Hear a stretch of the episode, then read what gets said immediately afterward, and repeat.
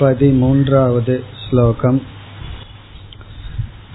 பஞ்சைதானி மகாபாகோ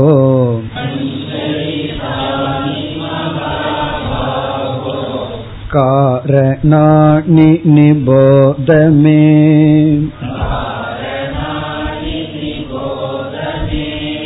சாங்கியே கிருதாந்தே ப்ரோக்தானி.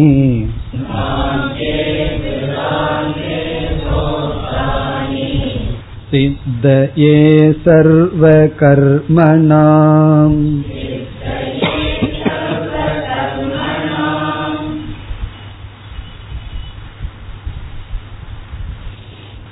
பனிரெண்டாவது ஸ்லோகம் வரை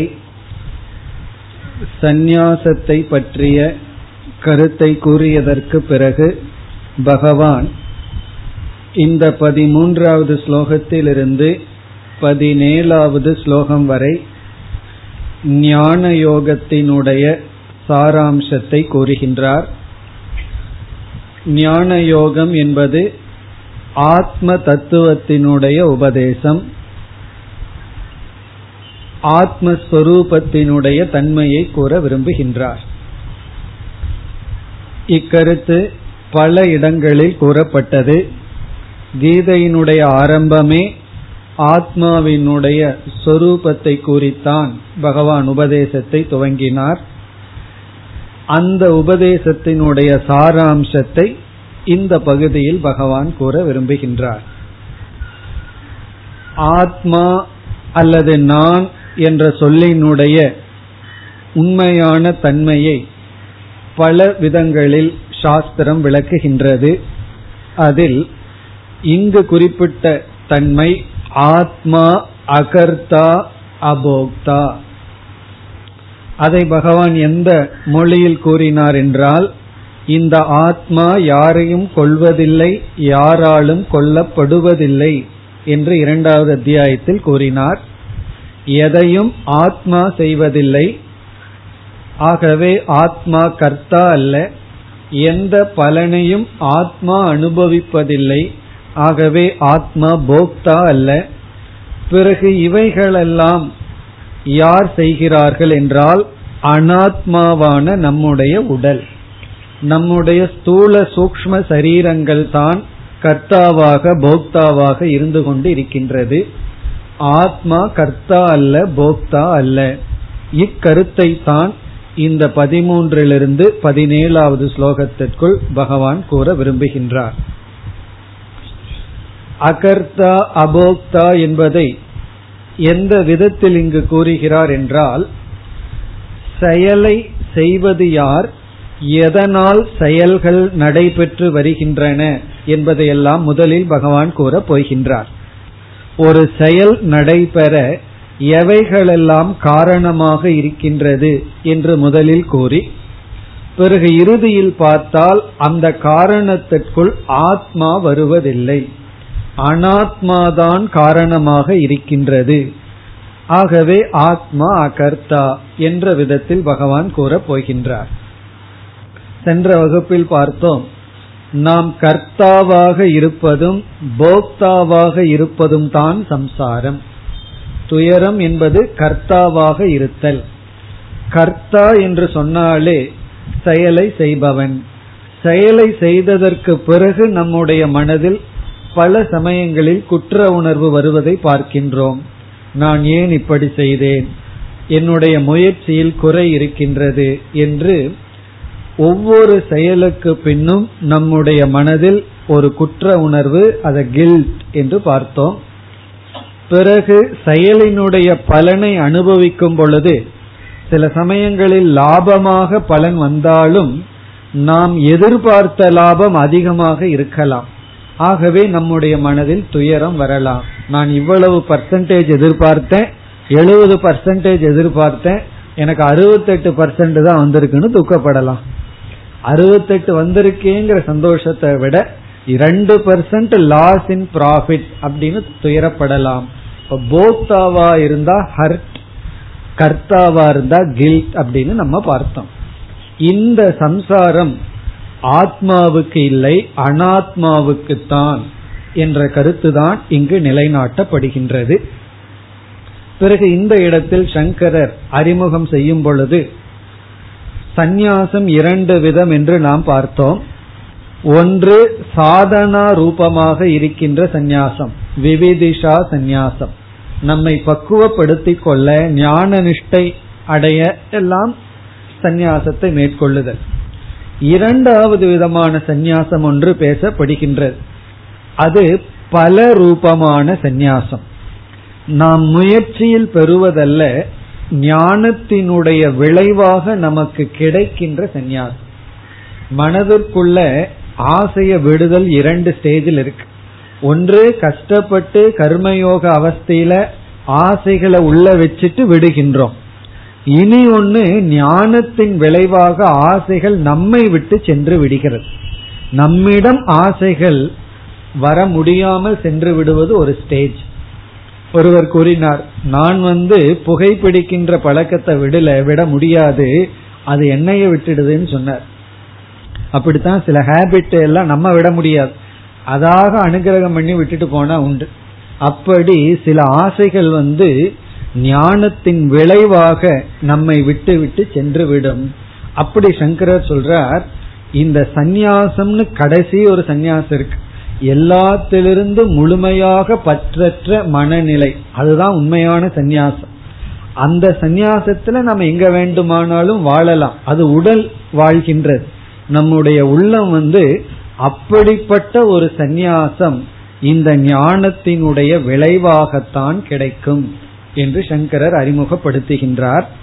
அதாவது அனைத்து கர்மங்களிலிருந்தும் மனதளவில் விடுபட்டு மனதளவில் பூர்ணமான ஒரு சந்நியாச நிலையை அடைதல் என்பது பல ரூபமான சந்நியாசம், இங்கு சொல்லப்படுகின்ற ஞானத்தினுடைய விளைவு என்று இந்த ஸ்லோகத்திற்கு அறிமுகம் செய்கின்றார்.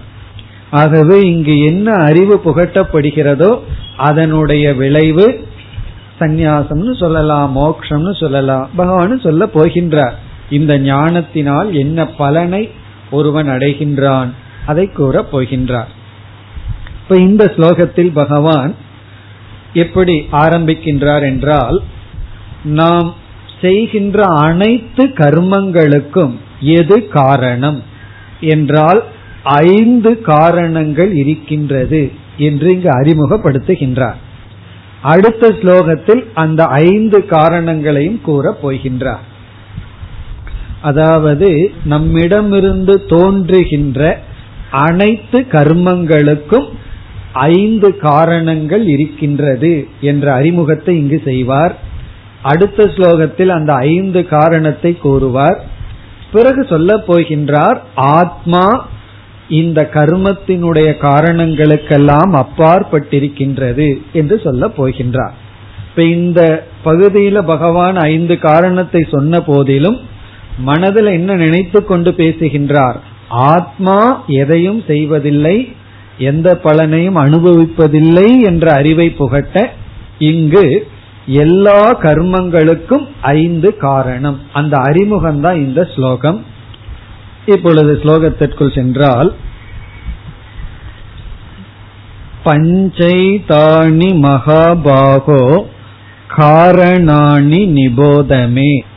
மகாபாகோ அர்ஜுனனை அழைக்கின்றார், ஹே அர்ஜுனா, ஹே மகாபாகு, நீண்ட கைகளை உடைய அர்ஜுனா. பஞ்சைதானி, பஞ்ச என்றால் ஐந்து, ஏதானி காரணாணி, இந்த ஐந்து காரணங்கள். ஏதானின இனி சொல்ல போகின்ற அடுத்த ஸ்லோகத்தில் சொல்ல போகின்ற காரணாணி, ஐந்து காரணங்கள், ஐந்து காரணங்களை நிபோத மே, மே என்றால் என்னிடமிருந்து, நிபோத நீ தெளிவாக அறிந்து கொள்வாயாக. ஏதானி காரணாணி மே மம வச்சனாத் நிபோத, நீ என்னுடைய உபதேசத்திலிருந்து அல்லது என்னிடத்திலிருந்து அறிந்துகொள். நிபோதனா துவம் நிபோத, நீ அறிந்துகொள், புரிந்துகொள், மனதில் நிலைப்படுத்திக்கொள்.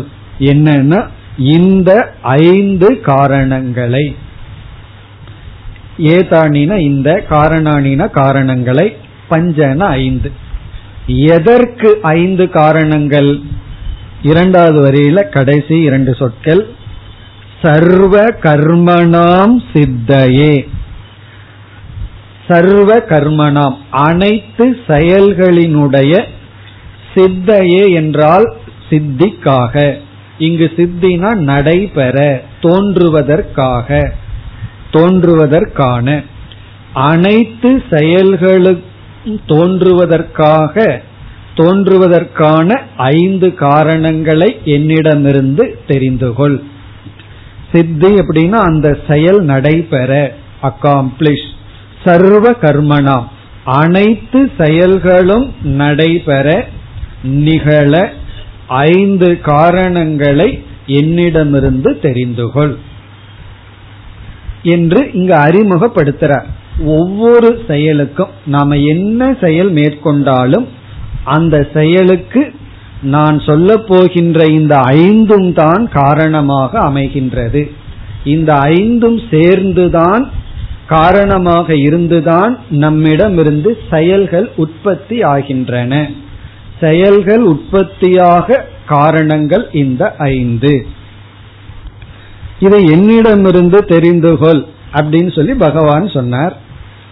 இனி அடுத்த கேள்வி, இத பகவான் எங்கிருந்து தெரிந்து கொண்டுள்ளார், அல்லது இது உண்மையில் எந்த இடத்தில் இவைகள் பேசப்பட்டுள்ளது என்றால், பகவான் கூறுகின்றார் வேதமே பகவானாக இருக்கின்ற என்னிடமிருந்து வந்ததுதான். அந்த வேதத்தினுடைய கடைசி பகுதியில் இந்த தத்துவங்கள் பேசப்பட்டுள்ளது. இத வேற யாராவது சொல்லி இருந்தா என்ன சொல்லலாம், இவர் வந்து வேதத்திலிருந்து தெரிஞ்சிட்டு சொல்றாருன்னு சொல்லலாம். ஆனா இங்க அப்படி சொல்ல முடியாது. பகவான் வந்து வேதத்திலிருந்து தெரிஞ்சிட்டு சொல்றாருன்னு சொல்ல முடியாது. காரணம், அந்த வேதத்தை வகுத்து கொடுத்ததே பகவான் தான். அதனால பகவானே சொல்கின்றார் இந்த கருத்து வேதாந்தத்தில் கூறப்பட்டுள்ளது. வேதத்தினுடைய கடைசி பகுதியில் நான் சொல்கின்ற இந்த கருத்துக்கள் எல்லாம் கூறப்பட்டுள்ளது என்று கூறுகின்றார். இப்ப இரண்டாவது வரியில் சாங்கியே கிருதாந்தே புரோக்தானி. புரோக்தானினா உபதேசிக்கப்பட்டுள்ளது. என்ன இப்பொழுது நான் கூறுகின்ற இந்த ஞானயோகம், இந்த ஆத்ம தத்துவம் உபதேசிக்கப்பட்டுள்ளது. எங்கு என்றால் சாங்கியே கிருதாந்தே. இந்த ரெண்டு சொற்களுக்கான பொருள் வேதாந்தத்தில், வேதத்தினுடைய கடைசி பகுதியில், ஞான காண்டத்தில். சாங்கியே கிருதாந்தே புரோக்தானி. இப்ப சாங்கியம் என்ற சொல்லை இப்பொழுது எடுத்துக்கொள்ளலாம். இப்ப சாங்கியம் என்ற சொல்லுக்கு வேதாந்தம் என்று பொருள். சாங்கியம் என்ற சொல்லுக்கு இங்கு வேதாந்தக அல்லது ஞான யோகம் என்று பொருள். சம்யக் க்யாயதே ஆத்ம தத்துவம் அஸ்மின் என்று பொருள் வரும். சாங்கியம்னா சம்யக் மிக தெளிவாக, சம்யக் க்யாயதேனா விளக்கப்படுகின்றது ஆத்ம தத்துவம் எதில், எதில் மிக தெளிவாக ஆத்ம தத்துவம் விளக்கப்படுகிறதோ அதற்கு பெயர் சாங்கியம். சம்யக் தெளிவாக, அஸ்மின்னா எதில், ஆத்ம தத்துவம், கியாயதேன வியாக்கியாயதே விளக்கப்படுகிறதோ, எதில் தெளிவாக ஆத்ம தத்துவம் விளக்கப்படுகிறதோ அது சாங்கியம். இப்ப சாங்கே என்றால் ஆத்ம தத்துவம் விளக்கப்படுகின்ற இடத்தில். அந்த இடம் என்ன? வேதத்தினுடைய கடைசி பகுதி, ஞானகாண்டம் அல்லது உபனிஷத். அத உபனிஷத்துன்னு நம்ம சொல்றோம். இப்போ உபனிஷத்துக்களில் என்று பொருள். இப்ப சாங்கியம்னா வேதாந்தம் அல்லது உபனிஷத் அல்லது வேதத்தினுடைய கடைசி பகுதி, அல்லது எங்கு ஆத்ம தத்துவம் விளக்கப்படுகிறதோ அது சாங்கியம். இரண்டாவது அத்தியாயத்துக்கே சாங்கிய யோகம்னு பேர். ஆத்ம தத்துவத்தை விளக்குகின்ற அத்தியாயம் என்று பொருள். பிறகு சாங்கிய மதம் என்று ஒரு மதம் இருக்கின்றது. அது வந்து கபிலர் என்ற ஒரு ரிஷி எழுதிய நூல். அது ஒரு மதம். அவர்கள் வேதத்தை ஏற்றுக்கொள்பவர்கள், பிரகிருதி புருஷன் என்ற தத்துவத்தை பேசுபவர்கள், குணத்தை பற்றிய விசாரம் செய்பவர்கள். அந்த மதம் இங்கு குறிப்பிடப்படவில்லை. இல்லைன்னா ஒரு குழப்பம் வந்துடும். சாங்கியத்துல சொல்லப்பட்டிருக்குன்னா சாங்கியம்ங்கிற ஒரு தத்துவ நூலில் இது பேசப்பட்டுள்ளதா என்ற சந்தேகம் வரும். அது இங்கு குறிப்பிடப்படவில்லை. இரண்டாவது அத்தியாயத்திலையும் சாங்கியம்ங்கிற சொல்லுக்கு சாங்கிய மதத்தை பேசவில்லை. ஏன்னா அந்த மதத்தில் ஜீவாத்மா பல, ஈஸ்வரன் வேறு, ஜீவாத்மா வேறு என்றெல்லாம் பேசப்பட்டுள்ளது. இந்த உலகம் அந்த மதத்தை பொறுத்த வரைக்கும் சத்தியம், அது ஒரு துவைத மதம். ஆகவே அந்த கருத்து இங்கு கூறப்படவில்லை. இங்கு சாங்கியம்னா எங்கு ஆத்ம தத்துவம் நன்கு விளக்கப்பட்டுள்ளதோ அந்த பகுதி சாங்கியம். அந்த சாங்கியத்தில், அதாவது உபனிஷத்துக்களில் இக்கருத்து கூறப்பட்டுள்ளது. இனி அடுத்த சொல் கிருதாந்தே. இதுவும் அதே பொருள்தான், கிருதாந்தத்தில் கூறப்பட்டுள்ளது. கிருதாந்தம்ங்கிறதுக்கு நம்ம ரெண்டு பொருள் பார்க்கலாம். முதல் பொருள் கிருதம் என்றால் கர்ம, செயல் என்று பொருள். கிருதம் அந்தம் என்றால் கர்மத்தை பற்றி பேசி முடித்ததற்கு பிறகு கர்மகாண்டத்தினுடைய கடைசி பகுதியில் அப்படின்னு அர்த்தம். கர்மகாண்டம் எல்லாம் முடிஞ்ச பகுதி அப்படின்னு என்ன, ஞான காண்டம். வேதத்தை நம்ம ரெண்டா பிரிக்கிறோம், கர்மகாண்டம் ஞான காண்டம்னு முழு வேதத்தை ரெண்டா பிரிக்கிறோம். கிருத அந்தம்னா கர்மத்தை பேசி முடித்ததற்கு பிறகு என்ன பேசப்படுகிறதோ அந்த இடத்தில் அப்படின்னா ஞான காண்டத்தில் அப்படின்னு அர்த்தம். இப்ப கிருதம்னா கர்ம, அந்தம்னா முடிவு, கர்மத்தின் முடிவில் உள்ள பகுதியில் அப்படின்னு ஒரு அர்த்தம் கிருதாந்தம்ங்கிறதுக்கு. இப்ப கர்மத்தினுடைய முடிவில் இருக்கின்ற பகுதியை ஞான காண்டம், உபனிஷத், வேதாந்தம், சாங்கியம் என்றெல்லாம் கூறுகிறோம். அந்த பகுதியில் புரோக்தானி பேசப்பட்டுள்ளது. என்ன, இந்த ஆத்ம தத்துவங்கள். இனி ஒரு பொருள் கிருதாந்தம் என்றால் ஆத்ம ஞானம் என்று ஒரு பொருள். கிருதாந்தம் இஸ் ஈக்வல் டு ஆத்ம ஞானம். இந்த கிருதாந்தம் எப்படி ஆத்ம ஞானத்தை கொடுக்குதுங்கிறதுக்கே நம்ம ரொம்ப விசாரணை பண்ணலாம். அவ்வளவு கருத்து அதுல அடங்கி இருக்கின்றது. அவ்வளவு அழகான கருத்து அந்த ஒரு வார்த்தையில இருக்கு. கிருதாந்தம் இஸ் ஈக்வல் டு எப்படி ஆத்ம ஞானம். இதனுடைய பொருள் என்னவென்றால், எந்த ஞானத்தினால் கர்மமெல்லாம் முடிவடையுமோ அது கிருதாந்தம். ஆத்ம ஞானே சதி கர்ம சமாப்திகி அந்தம் அப்படின்னு ஒரு பொருள். அதாவது கிருதாந்தம் அந்தம்னா இந்த இடத்துல சமாப்தின்னு அர்த்தம். முடிவு பெறுகிறது, நிறைவு பெறுகிறது. என்ன நிறைவு பெறுகிறது? கிருதம் அப்படின்னா கர்ம. எந்த ஞானத்தின் விளைவாக எல்லா கர்மங்களும் முடிவடைந்து விடுகிறதோ, நம்மை விட்டு சென்று விடுகிறதோ அது கிருதாந்தம், அது ஆத்ம ஞானம். இப்ப எஸ்மின் ஞானே சதி கர்ம சமாப்திகி பவதி அப்படின்னு அர்த்தம். எந்த ஞானம் ஏற்படும் பொழுது நம்மிடமிருந்து கர்மங்கள் எல்லாம் விட்டு ஓடுகிறதோ அதுக்கு பேர் கிருதாந்தம். நம்ம பல சமயத்துல சொல்லிக்கிறோம் அல்லவா, இந்த கர்ம வினை எப்பதான் என்னை விட்டு போகுமோ அப்படின்னு சொல்றது போல, எந்த ஞானத்தின் விளைவாக நம்மிடமிருந்து அனைத்து கர்மங்களும் சென்று விடுகிறதோ. அப்படி செல்ல வேண்டும் என்றால் கர்த்திருவ புத்தி போகணும். நான் கர்த்தாங்கிற புத்தி போயிடுதுன்னா கர்ம நம்ம கிட்ட வராது. அந்த கர்த்தாங்கிற புத்தி போகணும்னா நான் யாருங்கிற ஞானம் வரணும்.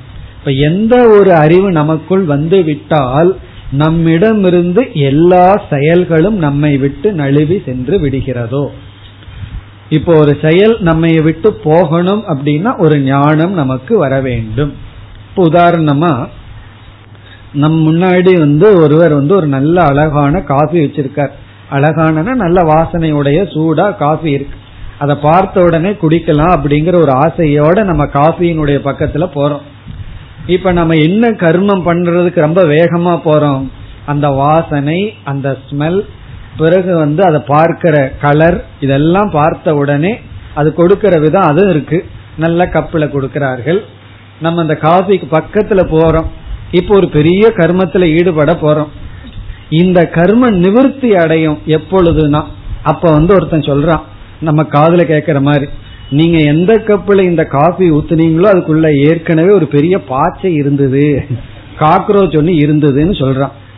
இந்த ஞானம் வந்த உடனே என்ன நிவர்த்தி ஆகும்னா அதை குடிக்கலாம் அப்படிங்கிற விருப்பமும் நிவர்த்தி ஆயிரும், அந்த காஃபிய அனுபவிக்கலாங்கிற போக்திருத்துவம் நிவர்த்தி ஆகும். கண்டிப்பா இதுலயாவது நிவர்த்தி ஆகும்னு நம்பலாம், ஏன்னா காஃபி மேல அவ்வளவு அட்டாச்மெண்ட் சில பேருக்கு இருக்கு.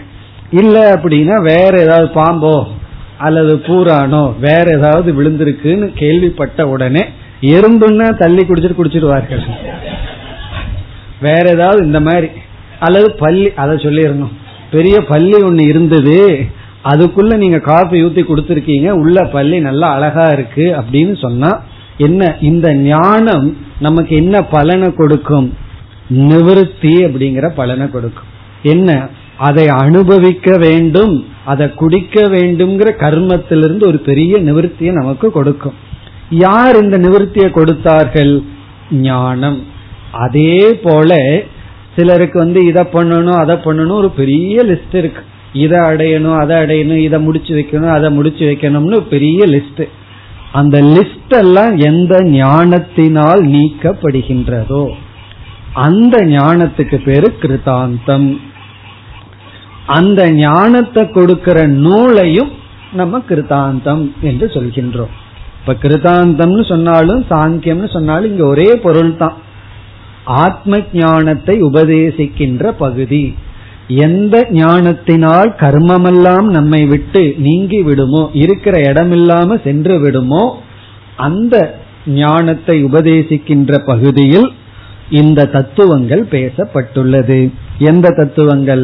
ஆத்மாவை பற்றிய இந்த தத்துவங்கள்.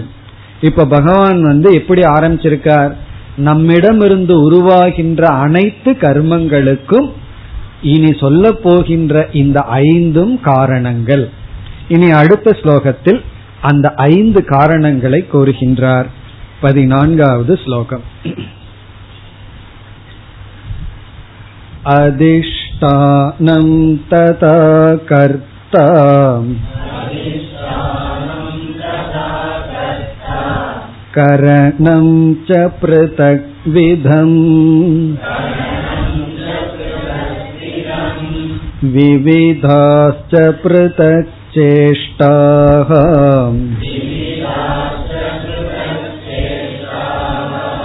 தெய்வம் சைவாத்ர பஞ்சமம்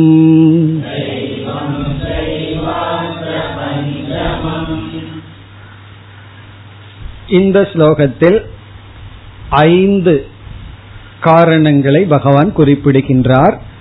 இவைகளெல்லாம் சேர்ந்துதான் நாம் ஒரு செயலை செய்கின்றோம் அல்லது நம்மிடமிருந்து ஒரு செயல் உருவாகின்றது.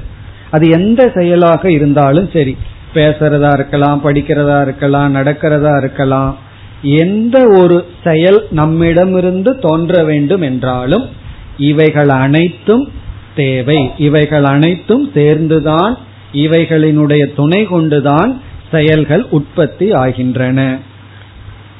ஒவ்வொன்றாக இப்பொழுது எடுத்துக்கொள்வோம். முதல் சொல் அதிஷ்டானம். இங்கு அதிஷ்டானம் என்ற சொல் நம்முடைய ஸ்தூல சரீரத்தை குறிக்கின்றது. அதிஷ்டானம் இஸ் ஈக்வல் டு ஸ்தூல சரீரம், நம்முடைய பாடி, பார்த்து அனுபவிக்கின்ற இந்த உடல், அன்னமய கோஷக அல்லது நம்முடைய உடல். காரணம், இந்த உடல் இருந்தால்தான் நம்ம செயலையே செய்ய முடியும். எல்லா செயலுக்கு காரணம் நம்முடைய உடல். இப்போ ஒரு குறிப்பிட்ட செயல் செய்ய வேண்டும் என்றால் உடல்ல ஒரு குறிப்பிட்ட உறுப்பு நமக்கு தேவைப்படுகிறது. உதாரணமா நடத்தல் என்ற செயல் நம்மிடம் நடைபெற வேண்டும் என்றால் கால் தேவை. ஒரு பொருளை உயர்த்துதல் என்ற செயல் செய்ய வேண்டும்னா கை தேவை. பேசுதல் அப்படின்னா நமக்கு வாய் தேவை. அப்படி அதிஷ்டானம்ங்கிறது நம்முடைய அனைத்து செயலுக்கும் ஆதாரமாக இருக்கின்ற நம்முடைய உடல். இத வந்து ஆயத்தனம் என்று சொல்வார்கள். போக ஆயத்தனம். ஆயத்தனம்னா இருப்பிடம், வீடு போல.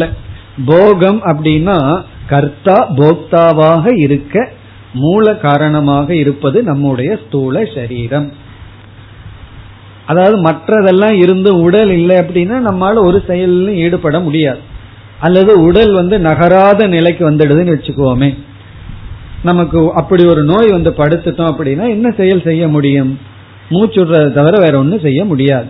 அப்படி நம்முடைய செயலுக்கு முதலில் ஆதாரமாக இருப்பது அதிஷ்டானம், அன்னமய கோஷம் என்று சொல்கின்ற நம்முடைய உடல். இனி இரண்டாவது என்ன?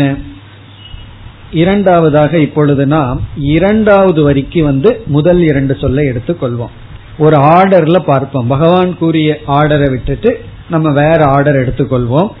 முதல் சொல் வந்து முதல் சொல் தான் அதிஷ்டானம். இரண்டாவது இரண்டாவது வரையில் இருக்கிற இரண்டு சொற்கள் விவிதாச்ச பிருதக் சேஷ்டாஹா. விவிதாஹா பிருதக் சேஷ்டாஹா என்பது இரண்டாவது. விவிதாகான விதவிதமான, பிருதக் தனித்தனியான, சேஷ்டாஹா. இப்ப இந்த இரண்டு சொற்களும் சேர்ந்து பிராண சக்தியை குறிக்கின்றது. பிராணமய கோஷக அல்லது பிராண சக்தி.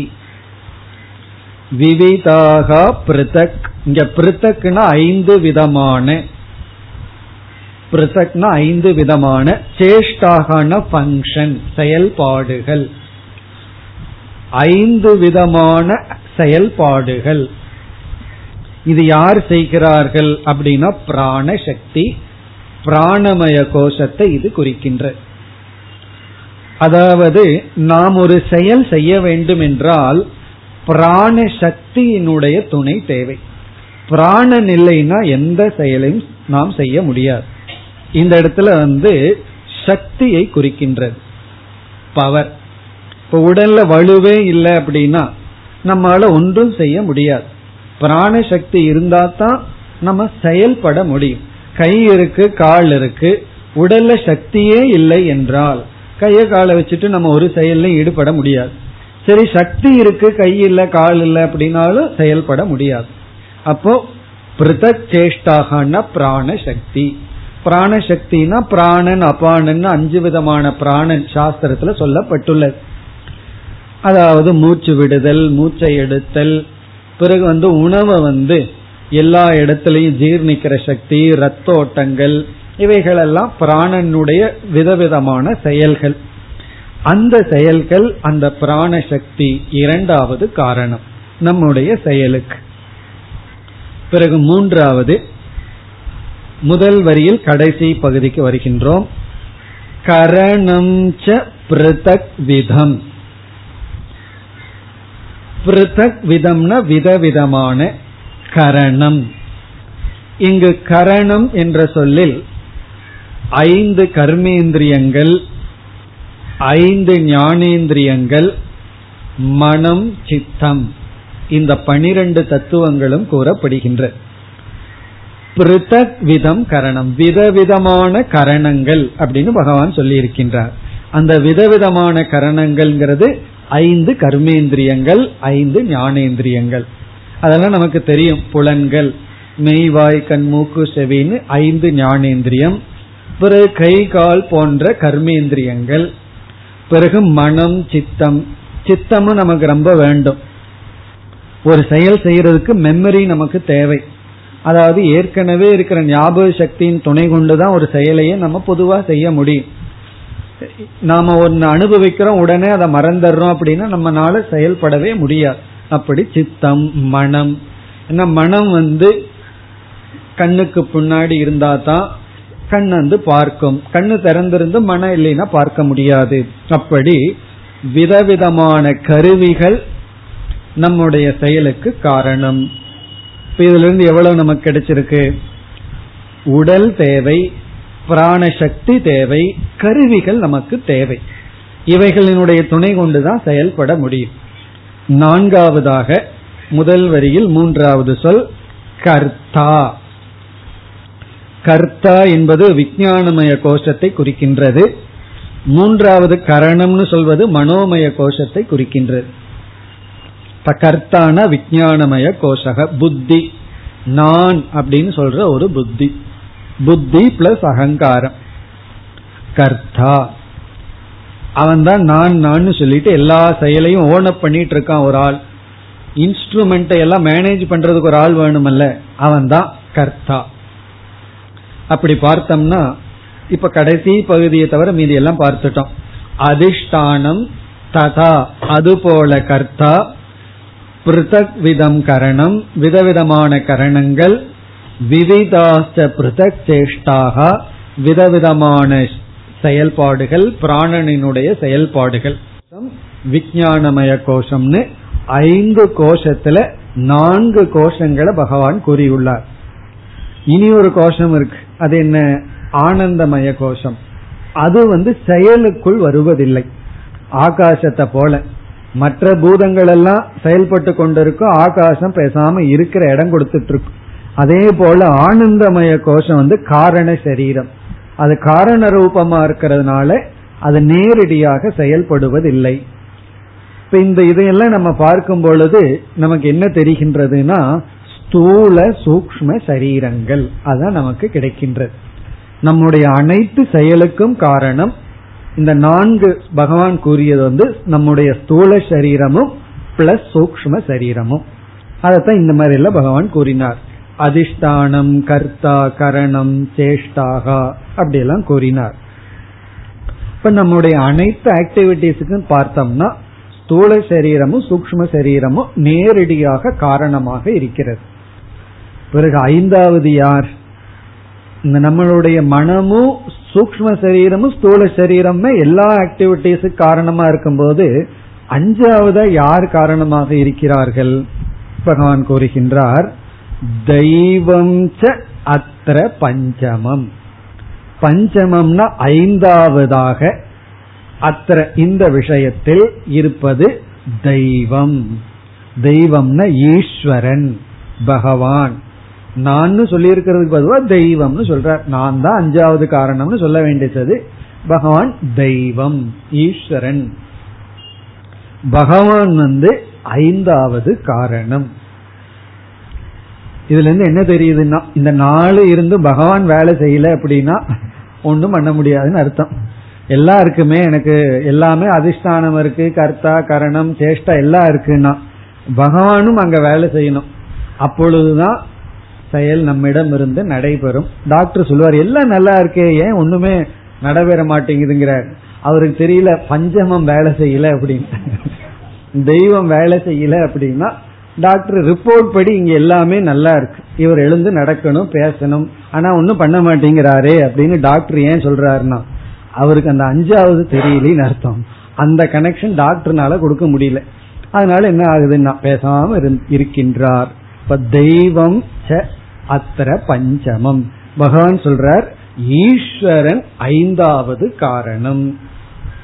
இங்க ஈஸ்வரன் யார் என்றால் இந்த உலகத்தில் இருக்கின்ற நியதியாக இருக்கின்ற அனைத்து தேவதைகள் அல்லது ஈஸ்வரன், இந்த ஜெகத்தை படைத்த ஜெகத்துக்கு காரணமாக இருக்கின்ற ஈஸ்வரன் அவர் வந்து ஐந்தாவது காரணம். கர்ம பலனை கொடுப்பவர், அனைத்தையும் ஆள்பவர், இந்த உலகத்தை உருவாக்கி சிருஷ்டி ஸ்திதி லய கர்த்தா அந்த ஈஸ்வரன் வந்து காரணமாக இருக்கின்றார்.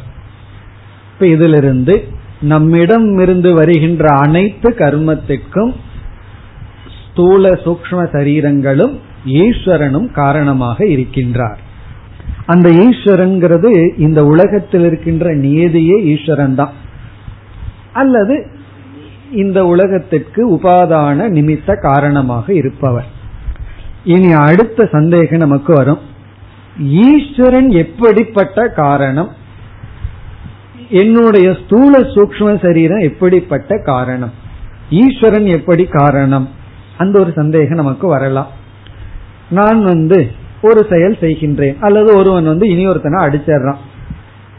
அவன் என்ன சொல்றான், நான் அடிச்சதுக்கு காரணம் ஈஸ்வரன் தான் பகவான் சொல்லியிருக்காருல்ல, என்னிடம் இருந்து வருகின்ற ஒவ்வொரு செயலுக்கும் பகவான் காரணம்.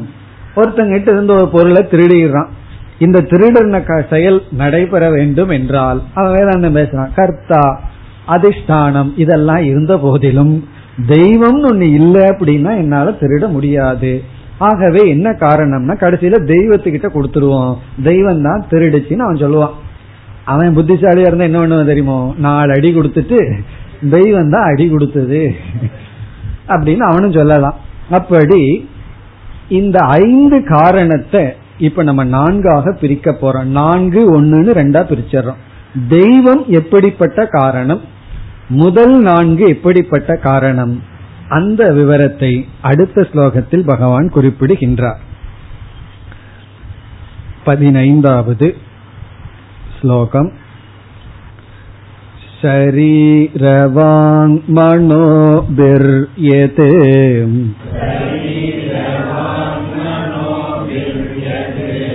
கர்ம ப்ராரபதே நரக.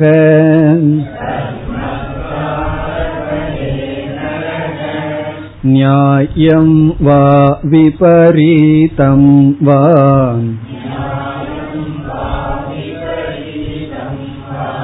பஞ்சைதே தஸ்ய கேதவக.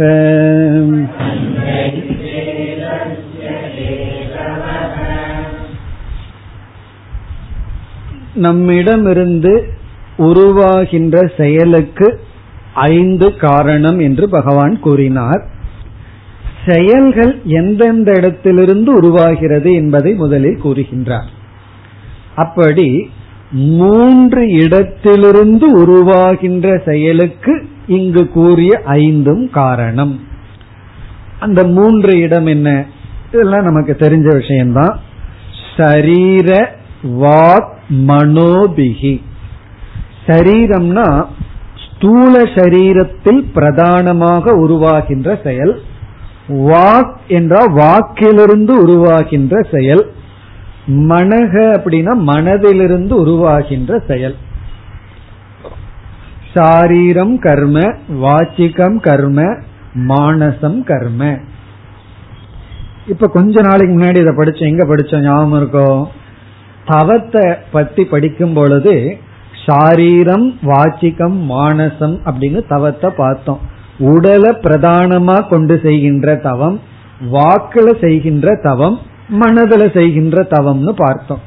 அதே போலதான் எந்த இடத்திலிருந்து செயல்கள் உற்பத்தி ஆகின்றன அப்படிங்கறத பகவான் மூன்று இடம்னு சொல்லி சொல்கின்றார். அதாவது உடலை பிரதானமா கொண்டு சில செயல்கள் உருவாகின்றது. இப்ப நம்ம வாக்கிங் போறோம், அங்க என்ன முக்கியமான செயல் நடைபெறுகிறது, எதற்கு முக்கியத்துவம்னா உடலுக்கு தான். பேசும் பொழுது பேசும் பொழுதும் உடல் ஈடுபடுதுன்னு சொன்னாலும் கூட அங்க முக்கியம் வாக்குங்கிற இந்திரியம். பிறகு அமர்ந்து கொண்டு சிந்தித்துக் கொண்டிருக்கின்றோம், தியானம் பண்றோம் அல்லது பிளான் பண்றோம், அங்கேயும் உடல் இருக்கு வாக்கு இருக்கு. இருந்தாலும் முக்கியமா எங்க பங்கு இருக்குன்னா மனசுக்கு தான் அங்கு பங்கு இருக்கின்ற. அப்ப நம்ம என்ன புரிஞ்சுக்கிறோம், மானசம் கர்ம. அப்படி உடல் வாக் மனம் இவை இந்த இடத்திலிருந்து அப்படின்னு பகவான் கூறுகின்றார். ஷரீர வாங் மனோபிகி, ஷரீரம் வாக் மனம் இவைகளிடமிருந்து எது கர்ம நரக பிராரபதே, எந்த செயலை மனிதன் ஆரம்பிக்கின்றானோ, நரகன மனிதன், பிராரபதேனா கர்மத்தை உருவாக்குகின்றானோ ஆரம்பிக்கின்றானோ, இந்த மூன்று ஸ்தானத்திலிருந்து மனிதன் எந்த ஒரு கர்மத்தை ஆரம்பிக்கின்றானோ அந்த கர்மத்தை இங்கு பகவான் இரண்டா பிரிக்கின்றார். இரண்டாவது வரியில நியாயம் வா விபரீதம் வா, நியாயமான கர்மமா இருக்கலாம் விபரீதமான கர்மமா இருக்கலாம். நியாயம் அப்படின்னா தர்மத்துக்கு உட்பட்ட, விபரீதம்னா தர்மத்துக்கு உட்படாத. நியாயம் நியாயத்துக்கு விபரீதம், நியாயத்துக்கு விபரீதம் என்ன, அந்நியாயம். அநியாயம்னு நம்ம தமிழ்ல சொல்லுவோம்ல, அவன் பண்ற ஒரே அநியாயமா இருக்குன்னு சொல்லி, அது சமஸ்கிருத வார்த்தை தான் அந்நியாயம். அந்நியாயம்னா நியாயம் அல்ல. இப்ப நியாயம் அப்படின்னா தர்மத்திற்கு உட்பட்ட, அந்நியாயம்னா அதர்மம். அது தர்மமா இருக்கலாம் அல்லது அதர்மமா இருக்கலாம். அவன் செய்யற செயல் வந்து தர்மத்திற்குட்பட்டு இருக்கலாம், தர்மத்திற்குட்படாமலும் இருக்கலாம். தர்மத்திற்குட்பட்டதுன்னா சாஸ்திரத்துல அங்கீகாரம் பெற்றதா இருக்கலாம், சாஸ்திரம் செய்யக்கூடாதுன்னு சொன்னதா இருக்கலாம். இதுல இருந்து என்ன தெரியுதுன்னா கர்த்தாவுக்கு சாய்ஸ் இருக்கு. சாஸ்திரம் சொன்னபடியும் கேட்கலாம், சொன்னபடி கேட்காமல் இருக்கலாம். அப்படி நியாயமான செயலோ அந்நியாயமான செயலோ, எந்த செயலை ஒருவன் இந்த மூன்று ஸ்தானத்திலிருந்து ஆரம்பித்தாலும் அந்த அனைத்து செயல்களுக்கும் ஏதே பஞ்ச தஸ்ய ஹேதவக, இந்த ஐந்தும் அந்த கர்மத்துக்கு காரணங்கள். ஏதே பஞ்சன இங்கு கூறிய ஐந்தும் தான் தஸ்ய கர்மணக ஹேதவக, அந்த கர்மத்திற்கு காரணங்களாக இருக்கின்றன. இப்ப சாஸ்திரியமோ அசாஸ்திரியமோ, தர்மமான செயல் ஒருத்தன் ஈடுபடலாம், அதர்மமான ஒரு செயல் ஈடுபடலாம். என்ன செயல் ஈடுபட்டாலும் அந்த செயலானது சரீரம் வாங் மனக என்ற மூன்று ஸ்தானத்திலிருந்து வந்திருக்கின்றன. இவைகளுக்கெல்லாம் இந்த அஞ்சுதான் காரணம். இந்த ஐந்து இப்ப நம்ம ரெண்டா பிரிக்கின்றோம். நான்கு கோஷங்கள் அல்லது நம்முடைய ஸ்தூல சூக்ஷ்ம சரீரம் ஒன்று, பிறகு இரண்டாவது தெய்வம். இப்ப இந்த இடத்துல நாம் எப்படி புரிந்து கொள்கின்றோம் என்றால், ஒரு செயலுக்கான காரணத்தை நம்ம இப்ப வந்து சாமானிய காரணம் விசேஷ காரணம்னு இரண்டாக பிரிக்கின்றோம். சாமானிய காரணம் விசேஷ காரணம். இப்ப சாமானிய காரணம் அப்படிங்கிறது, ஒரு கிராமம் இருக்கு, அந்த கிராமத்துல ஒரு ஏக்கர் பூமியில ஒருவர் வந்து நெல்லை பயிர் பண்ணியிருக்கார். அந்த நெல் வர வேண்டும் என்றால் எது சாமானிய காரணம்? சூரியனுடைய ஒளி, பிறகு காற்று, அதற்கு விடுகின்ற தண்ணீர், மருந்தடிக்கிறது, இதெல்லாம் என்னன்னா சாமானிய காரணம். பிறகு அதற்கு பாதுகாப்பா வேலி போடுறார், இதெல்லாம் சாமானிய காரணம். எதற்குனா அந்த ஒரு ஏக்கராவில் இருக்கிற அனைத்து பயிர்களுக்கும் சாமானிய காரணம். அதுல எவ்வளவு நெல் விதைக்கப்பட்டுள்ளதோ அனைத்து நெல்லுக்கும் பொதுவான காரணம் என்ன? கிளைமேட் சொல்லலாம், தண்ணீர் எல்லாம் பொதுவா போகுது. ஆனா பார்த்தீங்கன்னா சில செடி வந்து நல்லா வந்திருக்கும், சிலது வந்து உள்ள ஒழுங்கா வந்திருக்காது. சில கரும்பை பார்த்தா நல்லா இருக்கும், உள்ள வந்து நீரா இருக்கும், உள்ள பார்த்தா ஒன்னும் இருக்காது, அல்லது ரெட் கலர்ல ஏதாவது நோய் பிடிச்சிருக்கும். இப்போ எல்லா கரும்போ அல்லது நெல்லுக்கோ சாமானிய காரணம் பொதுவா இருந்த போதிலும் ஒவ்வொரு பயிரும் ஒரே மாதிரி தானே வரணும். ஆனா ஏன் மாறி மாறி இருக்கிறத பார்க்கிறோம்? அதற்கு விசேஷ காரணம்னு ஒண்ணு இருக்கு. அது என்னன்னா அந்த விதையினுடைய தன்மை, அந்த விதைக்குன்னு ஒரு தன்மை இருக்கு, அது விசேஷ காரணம். அதனாலதான் நம்ம என்ன பார்க்கிறோம், அது கரும்போ நெல்லோ சாமானிய காரணம் பொதுவாக இருந்த போதிலும் விசேஷத்துல ஒரு காரணம் இருக்கு, அந்த விதைக்குன்னு சிலது இருக்கு. அந்த தன்மையின் அடிப்படையில் அது வந்து மாறி மாறி இருக்கு. அதே போல பெற்றோர்கள் வந்து தனக்கு இரண்டு மூணு குழந்தைகள் இருந்தா ஒரே மாதிரி நடத்தி இருந்தால் சாமானிய காரணம், ஒரே பெற்றோர் தான், ஒரே சூழ்நிலை தான், ஒரே ஸ்கூல் தான், ஒரே டீச்சர் தான். ஆனா விசேஷ காரணம் ஒவ்வொருத்தரும் ஒவ்வொரு குணாதிசயத்தோட வளர்க்கிறார்கள். ஒருவனுக்கு ஸ்போர்ட்ஸ்ல இன்ட்ரெஸ்ட் இருக்கு, ஒருத்தனுக்கு வேற எதாவது இன்ட்ரெஸ்ட் இருக்கு. அதை விட எக்ஸாம்பிள் என்ன தெரியுமோ, கிளாஸ்ல ஆசிரியர் வந்து எல்லாத்துக்கும் பொதுவா சொல்லி கொடுக்கின்றார். மேத்ஸ் எடுக்கும் போது ஒரு பொதுவா சொல்லி கொடுக்கிறார். ஒவ்வொருத்தனும் ஒவ்வொரு விதத்துல மார்க் வாங்குகிறார்கள். இப்ப சாமானிய காரணம் பொதுவா இருக்கு, விசேஷ காரணம் மாறுபடுகின்றது. அப்படி சாமானிய காரணம் விசேஷ காரணம்னு பார்க்கையில ஒவ்வொருவருடைய வக்தி தனிப்பட்டது எப்படி வருகிறதுங்கிறது முடிவு செய்கிறது. சாமானிய காரணம் பொதுவா இருக்கு. அதுபோல தெய்வம் சாமானிய காரணம், ஜீவனுடைய சம்ஸ்காரங்கள் விசேஷ காரணம். ஈஸ்வரன் வந்து எல்லாத்துக்கும் சமமான காரணமா இருக்க. ஒருத்தங்கிட்ட இருந்து நியாயமான செயல் வருதா விபரீதமான செயல் வருதாங்கிறது அவனுடைய விசேஷ காரணம், அவனுடைய தனிப்பட்ட குணாதிசயம். அவனுக்கு இருக்கின்ற பாப புண்ணியம், ஜீவனுடைய தனிப்பட்ட வாசனை சம்ஸ்காரம். ஆனா பகவான் வந்து எல்லாத்துக்கும் அருள் புரிவார், சாமான்யமா இருப்பார். இப்ப சூரிய ஒளி சாமான்யமா இருக்கு, அதுல ஒருத்தன் தானம் பண்றான், ஒருத்தன் திருடுகின்றான். அந்த சூரிய ஒளி இருக்கிறதுனாலதான் இவன் திருடுறான், இவன் தானமும் பண்றான். அப்படி பகவான் வந்து தர்மா தர்ம விஷயத்துல தலையிடுறதே கிடையாது, சாமான்யமா காரணமா இருந்து வருகின்றார்.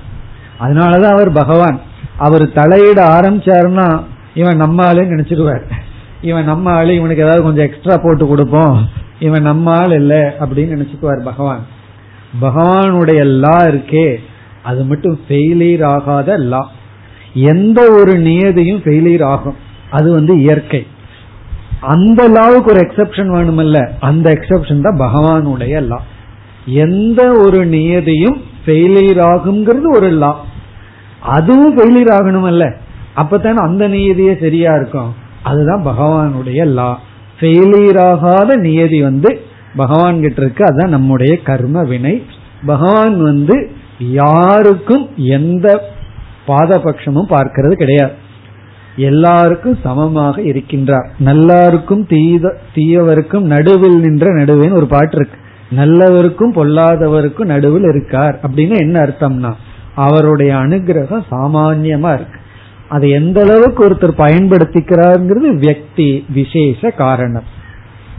அப்படி இந்த ஐந்து காரணங்களில் ஸ்தூல சூக்ஷ்ம சரீரம்னு சொல்லும் பொழுது அவர்களுடைய சம்ஸ்காரம் மனநிலை இதெல்லாம் அவர்களினுடைய விசேஷ காரணம்.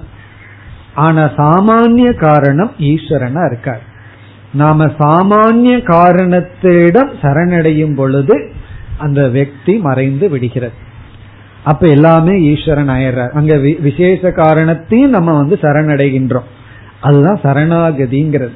சரணாகதிங்கிறது தன்னையும் இழந்து விடுதல். அப்ப சரணாகதி பண்ணிட்டு நான் வந்து எல்லா அட்டூழியும் பண்ணலாமான்னா இவன் சரணாகதி பண்ணணும் அப்படின்னா அதுக்கு இவனுக்கு எவ்வளவு மனப்பக்குவம் இருந்திருக்கணும். தர்மத்தின் மூலமாக போய்தான் பகவானை நம்ம அடைய முடியும். சரணாகதிங்கிறது ரொம்ப சுலபம் அல்ல. எல்லாம் ரொம்ப சுலபமா பேசியிருக்கிறார்கள், இந்த கிளாஸுக்கு போறது வர்றதெல்லாம் ரொம்ப கஷ்டம், இந்த கலிகாலத்துல ஞான யோகத்தை பின்பற்றுறது ரொம்ப கஷ்டம், சரணாகதி தான் சௌகரியம். சில பேர் வேதாந்த கிளாஸுக்கு கூப்பிட்டா வரமாட்டார்கள், கேட்டா கீத கிளாஸ்க்குள்ள எதுக்கு போகணும், நான் எல்லாம் பகவான் கையில விட்டுறேன், இதுமா ரொம்ப சுலபமா இவர் கையில விடுற மாதிரி. அது அவ்வளவு சுலபம் அல்ல, பகவான் கையில எல்லாம் விட முடியாது. பகவான் கையில விட்டுட்டா அடுத்த நிமிஷம் யாரையும் ஒரு குறையும் சொல்லக்கூடாது, எல்லாத்தையும் அக்செப்ட் பண்ணிக்கணும், எது நடந்தாலும் முழுமையா சந்தோஷமா சிரிச்சிட்டு இருக்கணும். பகவான் கையில விட்டுட்டேன்னு சொல்லிட்டே திட்டிட்டு இருப்பார்கள். அப்புறம் என்ன பகவான் கையில நம்ம விட்டுருக்கோம், இது கூடாது அது கூடாதுன்னு நம்ம ஏன் திட்டுறோம்? சும்மா சொல்வது, தனக்கு வந்து படிக்கிறதுல விருப்பம் இல்லை அப்படிங்கறது சொல்றது கஷ்டம், அந்த செல்ஃப் கான்ஸ்டி கிடையாது, அல்லது பக்குவம் இல்லைன்னு சொல்ல முடியாது. நம்ம போயிட்டு இருக்கிறத பார்த்து பொறாம பொறாமப்படுறேன்னு சொல்ல முடியாது. அதுக்கு இந்த தத்துவம் எல்லாம் பகவான் கையில விட்டு எல்லாம் பாத்துக்குவார், எதுக்கு சிரமப்படுற, ஞான யோகம் எல்லாம் இந்த கலி உலகத்துல வேண்டாம் பார்கள், எல்லாம் சும்மா சொல்றது. பகவான் கையில விடுறது அவ்வளவு சுலபம் கிடையாது, நம்ம கையில வச்சுக்கிறது தான் சுலபம். அப்படித்தான் அது சுலபம், ஏன்னா அகங்காரத்தை பகவான் கிட்ட சமர்ப்பிக்கிறது பெரிய விஷயம். அப்படி அவரவர்களுக்குன்னு ஒரு ஈகோ இருக்கு, கர்த்திருவம் இருக்கு, இது என்னால நடக்குது, இதத்தான் நான் பண்றேன் அப்படின்னு. அதெல்லாம் வியக்தி விசேஷ காரணம். ஆனா அனைத்துக்கும் பொதுவாக இருப்பது தெய்வம். இதுல இருந்து என்ன தெரிகிறதுனா பகவான் யாரையும் புண்ணியத்துல தூண்டுவதில்லை, அதே சமயத்துல பாவத்திலிருந்து நிவர்த்தி செய்வது இல்லை, தூண்டுவதும் இல்லை. பாவத்திலையும் தூண்டுவதில்லை, புண்ணியத்திலையும் தூண்டுவது கிடையாது. அவரவர்களுடைய விசேஷ காரணத்தின் அடிப்படையில் செயல்படுகிறார்கள். இப்ப பகவான் வந்து பாப புண்ணியத்தை தூண்டுறாருன்னா பெரிய பிரச்சனை வந்துடும். சில சமயங்கள்ல நான் பாக்கிறேன், சில சமயங்கள்ல பல சமயங்கள்ல வெஹிக்கிள்ல போகும்போது இந்த ஒயின் ஷாப்பை பார்த்தா தெரியாம என் கண்ணில் படுது. அதுல வந்து பெருசா பாலாஜி படம், லட்சுமி படம், பகவான் படம் தான் இருக்கு. மற்றவர்கள் கும்பிடுகிறார்களோ இல்லையோ அவர்கள் தான் மாலையெல்லாம் போட்டு வச்சிருக்காரு. இப்ப அவன் பிரார்த்தனை பண்றான், எனக்கு இன்னைக்கு நல்ல சேல்ஸ் ஆகணும்னு. இப்ப அவனுடைய பிரார்த்தனைக்கு பகவான் வந்து அனுகிரகம் பண்ணணும்னா எத்தனை பேருக்கு புத்தியை கெடுத்தாகணும். அவன் ஒருத்தனுக்கு அனுகிரகம் பண்ணணும்னா பகவான் எவ்வளவு பேருக்கு வாழ்க்கையை கெடுத்து அவனுக்கு ஒருத்தனுக்கு அனுகிரகம் பண்ண முடியும்? அப்படி பகவான் வந்து ஒருத்தனுக்கு மட்டும் அனுகிரகம் பண்றதுன்னா அது பெரிய கஷ்டமாயிரும். இங்க பகவான் சொல்றார், தெய்வம் சாமானிய காரணம், எல்லோருக்கும் எல்லா செயலுக்கும் பகவான் பொதுவான காரணமாக இருக்கின்றார். இவன் நியாயமானதை செய்யறானா விபரீதமான செய்யறானான்னு அவனுடைய கர்த்தத்துவம், அவனுடைய விசேஷ காரணம் சம்ஸ்காரம் என்று இந்த ஸ்லோகங்கள்ல பகவான் என்ன சொல்லி இருக்கின்றார்? நம்முடைய செயல்களெல்லாம் வருவதற்கு ஐந்து காரணங்கள். தெய்வம் சாமானிய காரணம், பிறகு வந்து விசேஷ காரணங்கள் நம்முடைய ஸ்தூல சூக்ஷ்ம சரீரம். இது இப்படி இருக்கும் பொழுது ஆத்ம விஷயத்துக்கு இனி பகவான் வருகின்றார். இனிதான் பகவான் வந்து ஆத்ம தத்துவத்தினுடைய உபதேசத்தை செய்கின்றார். பதினாறாவது ஸ்லோகத்தில் ஆத்மஸ்வரூபத்தை இப்பொழுது விளக்குகின்றார். தத்ரைவம் சதி கர்த்தாரம்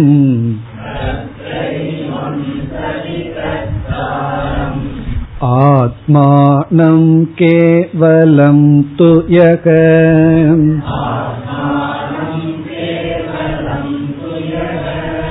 பஸ்யத்யக்ருத புத்தித்வாத் ந ச பஷ்யதி துர்மதிஹி.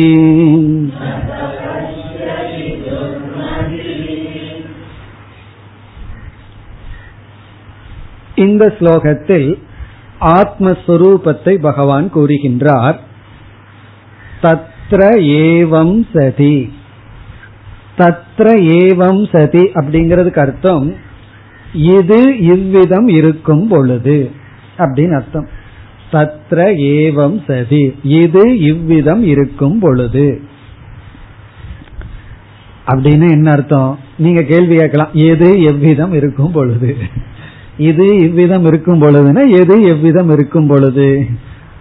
அதுக்கு வந்து நீங்க கேட்கக்கூடாது, நான் தான் கேட்கணும். கிளாஸ் ஃபாலோ பண்ணிருக்கீங்களா அப்படிங்கிறதுக்கு இது இவ்விதம் இருக்கும் பொழுதுன்னா என்ன அர்த்தம் அப்படின்னு கேள்வி கேட்கணும். கேட்கல, எனக்கு ஸ்டூடெண்ட்டை லூஸ் பண்றதுக்கு விருப்பம் இல்லை, அதனால நானே பதில் சொல்லிடுறேன். இது இவ்விதம் இருக்கும் பொழுது என்றால் நம்முடைய அனைத்து செயல்களுக்கும் இந்த ஐந்துதான் காரணமாக இருக்கும் பொழுது, நம்மிடமிருந்து தோன்றுகின்ற அனைத்து செயல்களுக்கும் இங்கு கூறிய இந்த ஐந்துதான் காரணமாக இருக்கும் பொழுது என்ன ஏற்பட்டு விடுகிறது? பகவான் சொல்றார், இந்த ஐந்துக்கும் அப்பாற்பட்டிருக்கின்ற ஆத்மாவை அறியாமையில் இருப்பவர்கள் காரணமாக நினைக்கிறார்கள். இது இவ்விதம் இருக்கும் பொழுது என்றால் அனைத்து செயல்களுக்கும் இந்த ஐந்துதான் காரணமாக இருக்கும் பொழுது இதற்கு அப்பாற்பட்டிருக்கின்ற ஆத்ம தத்துவத்தை காரணமாக அறிவிலிகள் கருதுகிறார்கள். அதுதான் இந்த ஸ்லோகத்தினுடைய சாரம். தத்ர ஏவம் சதி, இது இவ்விதம் இருக்கும் பொழுது ஆத்மானம் கர்த்தாரம், ஆத்மாவை கர்த்தாவாக, கர்த்தாரம் ஆத்மானம் இருக்கு, அதை திருப்பி போட்டோம்னா ஆத்மானம் கர்த்தாரம், ஆத்மாவை கர்த்தாவாக, இந்த செயலுக்கு ஆத்மாவை காரணமாக, நம்முடைய செயலுக்கு ஆத்மாவை காரணமாக. இரண்டாவது வரியில பஷ்யதி, ஒருவன் பார்க்கின்றான், அறிகின்றான், நினைக்கின்றான். ஏக பஷ்யதி, எவன் ஒருவன் நினைக்கின்றானோ. இது இவ்விதம் இருக்க, அதாவது நம்முடைய அனைத்து செயல்களுக்கும் இங்கு கூறியதுதான் காரணமாக இருக்க, இதற்கு அப்பாற்பட்டிருக்கின்ற ஆத்மாவை காரணமாக ஒருவன் நினைக்கின்றான். ஆனால் ஆத்மாவினுடைய சொரூபம் என்ன? அடுத்த சொல், அதாவது ஆத்மானம்ங்கிறதுக்கு அடுத்த சொல் முதல் வரியில் கேவலம் ஆத்மானம். கேவலம்ங்கிற சொல்லுக்கு இங்கு பொருள் அசங்கம், எதனுடனும் பற்றில்லாத, சம்பந்தப்படாத. கேவலம்னா அது மட்டும், எதனுடனும் சம்பந்தம் இல்லாத. கேவலம் ஆத்மானம், அதாவது தமிழ்ல சொன்னோம்னா தப்பா போயிடும், கேவலமான ஆத்மாவை அப்படின்னு அர்த்தம் ஆகுது. கேவலமான ஆத்மான என்ன அர்த்தம்? இது தமிழ் கேவலம் அல்ல, சமஸ்கிருத கேவலம். அசங்கமான ஆத்மாவை, எதனோடும் தொடர்பில்லாத ஆத்மாவை, எதனோடும் பற்றில்லாத இந்த அசங்கமான நித்தியமான ஆத்மாவை கர்த்தாரம் பஷ்யதி, யார் கர்த்தாவாக நினைக்கின்றார்களோ. இப்ப ஆத்மாவுக்கு இங்க அடைமொழி கேவலம். அசங்கமான ஆத்மாவை கர்மத்தில் ஒரு அங்கமாக யார் நினைக்கிறார்களோ. ஏன் நினைக்கின்றார், ஏன் அப்படி நினைக்கிறார்கள்? அதற்கு பகவான் அடுத்த சொல்லல பதில் சொல்கிறார் இரண்டாவது வரியில். அகிருத புத்தித்வாத், அவனுடைய புத்தியானது அகிருத்தமாக இருப்பதனால், அதாவது புத்தி சரியில்லைன்னு அர்த்தம். அகிருத்தமான புத்தி இருப்பதனால், நன்கு செய்யப்படாத புத்தியாக இருப்பதனால், அகிருத்த புத்தியினால் அப்படி பார்க்கிறார்கள். ஆனா அவர்களுடைய பார்வையில உண்மை இருக்கான்னா கிடையாதுன்னு சொல்றார். நச பஷ்யதி, அவன் பார்த்தும் பார்க்காதவன். அவன் பார்க்கிறான் ஆனால் பார்க்கவில்லை. ஏன்னா துர்மதிகி, அவனுடைய மதிய துர்மதி அப்படின்னு சொல்ற.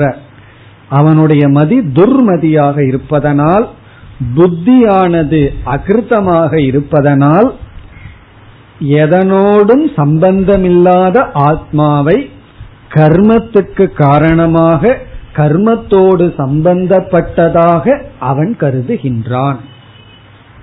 இப்ப இதுல நம்ம வந்து துர்மதிங்கிறதுக்கு விளக்கம், அகிருத்த புத்தினா என்ன, கேவலம் அசங்கம்னா என்ன, இந்த பகுதியெல்லாம் நாம் பார்க்க வேண்டும். இப்ப கேவல ஆத்ம தத்துவம்னா என்ன, அகிருத்த புத்தி, துர்மதி, இந்த சொற்களுக்கான விளக்கத்தை அடுத்த வகுப்பில் பார்ப்போம். ஓம் பூர்ணமதః பூர்ணமிதம் பூர்ணாத் பூர்ணமுதச்யதே பூர்ணஸ்ய பூர்ணமாதாய பூர்ணமேவாவசிஷ்யதே.